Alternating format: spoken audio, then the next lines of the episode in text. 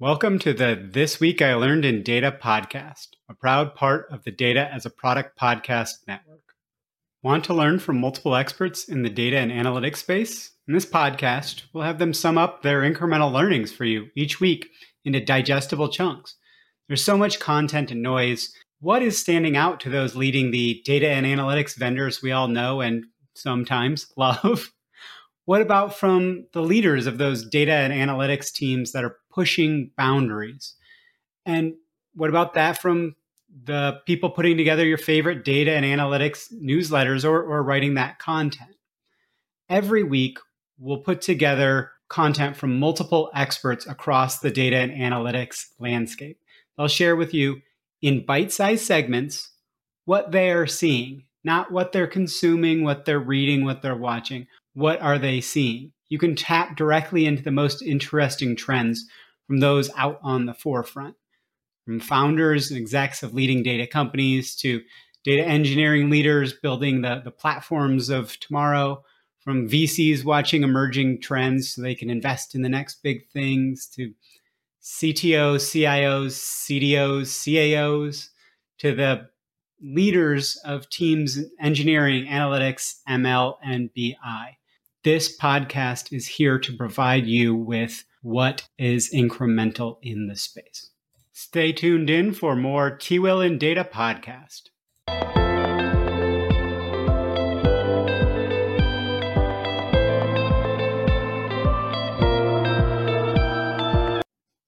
This episode is meant to be simply a teaser so you can get a sense of what episodes might be like. As the founder of the Data Mesh learning community, I've been keeping my ear to the ground on many topics across data and analytics. So I'll give you a brief example of what someone might lay out around trends that they're seeing. The first one is seeing the first major waves of data centric application development. So I'm starting to hear repeatedly that shifting data ownership left to the d- domains, especially in non digital native companies, is very much easier said than done. It's a real struggle for a lot of companies. No matter how much responsibility the d- domains are taking on as well, applications are just not generally designed with data use in mind, especially when you think about what they were designed for at the very beginning. What is the core of that application design? It is the interaction with the user or um, whatever the customer is of that application. So there are more and more people that are starting to feel this pain showing in different ways, but I'm seeing it acutely enough that the idea of data centric application development and design, applications built with data production and use at the heart of their design, is really starting to bubble up in multiple places. I'm seeing it probably once or twice a week from all sorts of different places. The second trend that I'll talk about is data as a product. Not related to the data mesh definition, but we're starting to see a lot of people, you know, Eric Weber at Yelp being one of the, the leading ones, but a lot of others as well talk not just about managing your data teams like product teams. That's something that's kind of been around for uh, at least a year or so that people have really been pushing moving away from responding to requests and instead pairing with your domains to create a more proactive relationship with data and analytics. But the data as a product concept, we're starting to see people talking about managing your overall data creation and analysis being treated like a product. So instead of having a bunch of, of different tables or things that you start to collapse that into one singular product and that you think about feature development and versioning and, and things like that, that it's not just the concept of like an API relative to your data, but what are your actual consumers, your customers needing and using, and how, how do we kind of move towards that? It's a much deeper topic. If you want to learn more about that, we'll have another uh, podcast on the network called WTF is Data as a Product. so feel free to check that out as well. That will be coming in Q1 of 2022. Third trend is data sprawl, or you can kind of think of this as some artifacts of one off data analysis spread across your data landscape that's just kind of abandoned there.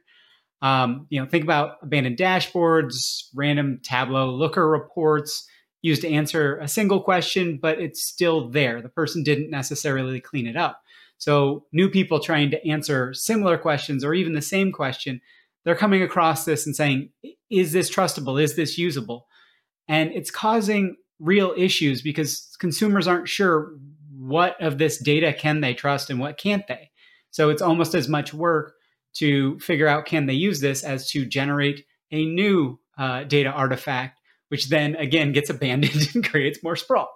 So part of what I really like about data mesh is that instead of having maybe like 30 tables around kind of a general topic within a domain that are all first class concerns with kind of nebulous ownership, you would collapse that into a single data product with one owner.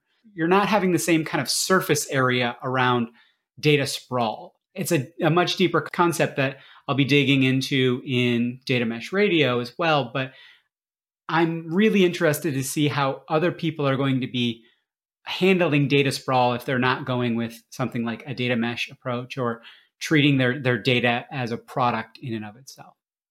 The fourth one is something that's a little bit more insidious, I would say, that I'm seeing a lot of, and that's a rising sentiment of the data and analytics literate folks kind of taking over. For the last couple of years, we've had a lot of rhetoric around data literacy and raising the skills of the general organization so everybody can use data.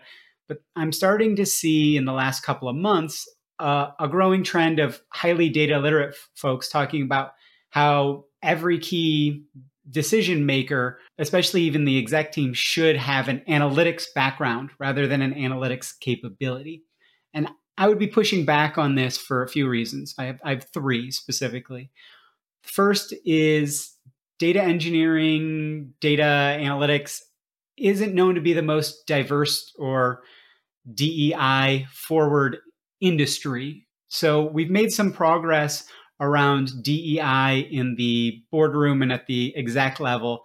Let's not push back there and, and create additional bars that people from minoritized groups have to jump over to be considered for being an exec. The second is if execs are th- the current execs, the current people that are in those places are thinking that people from data and analytics backgrounds are coming for their jobs, that could create a backlash where they try and block those same people from having a seat at the table. So you wouldn't even have somebody who has, you know, high level C C level exec level experience from that data and analytics background because people are pushing back to try and keep those people away. Again, it's it's a little bit of an insidious game that that is sometimes played. Don't love it, but I think it's a real reality.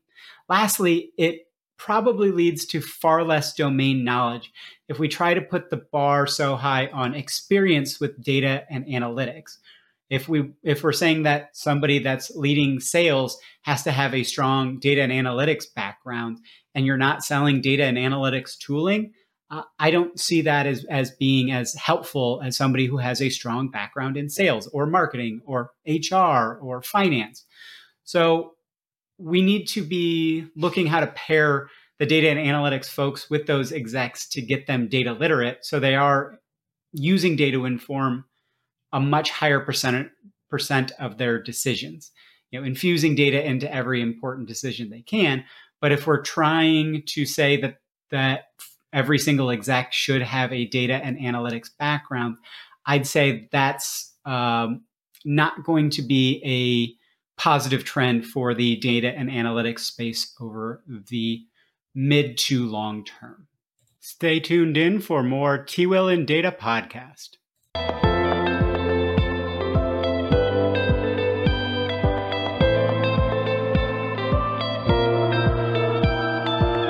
As I said, this was much more of a trailer teaser type episode. So hopefully you get a sense of what this could be and what I'm going to be shooting for with this podcast in 2022. I, I really want the This Week I Learned in Data podcast to be a place for people to learn about what what these kind of leaders and, and people on the forefront of data are seeing and thinking.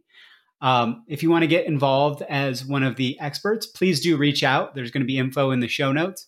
In general, we'll ask experts to submit a segment every three to four weeks at the least. You know, not looking for somebody submitting on a weekly basis. So if you want to participate, this could be something where um, it doesn't have to feel like it's a, a, job or anything like that. We want this to be fun and rewarding for people that are sharing what they're learning.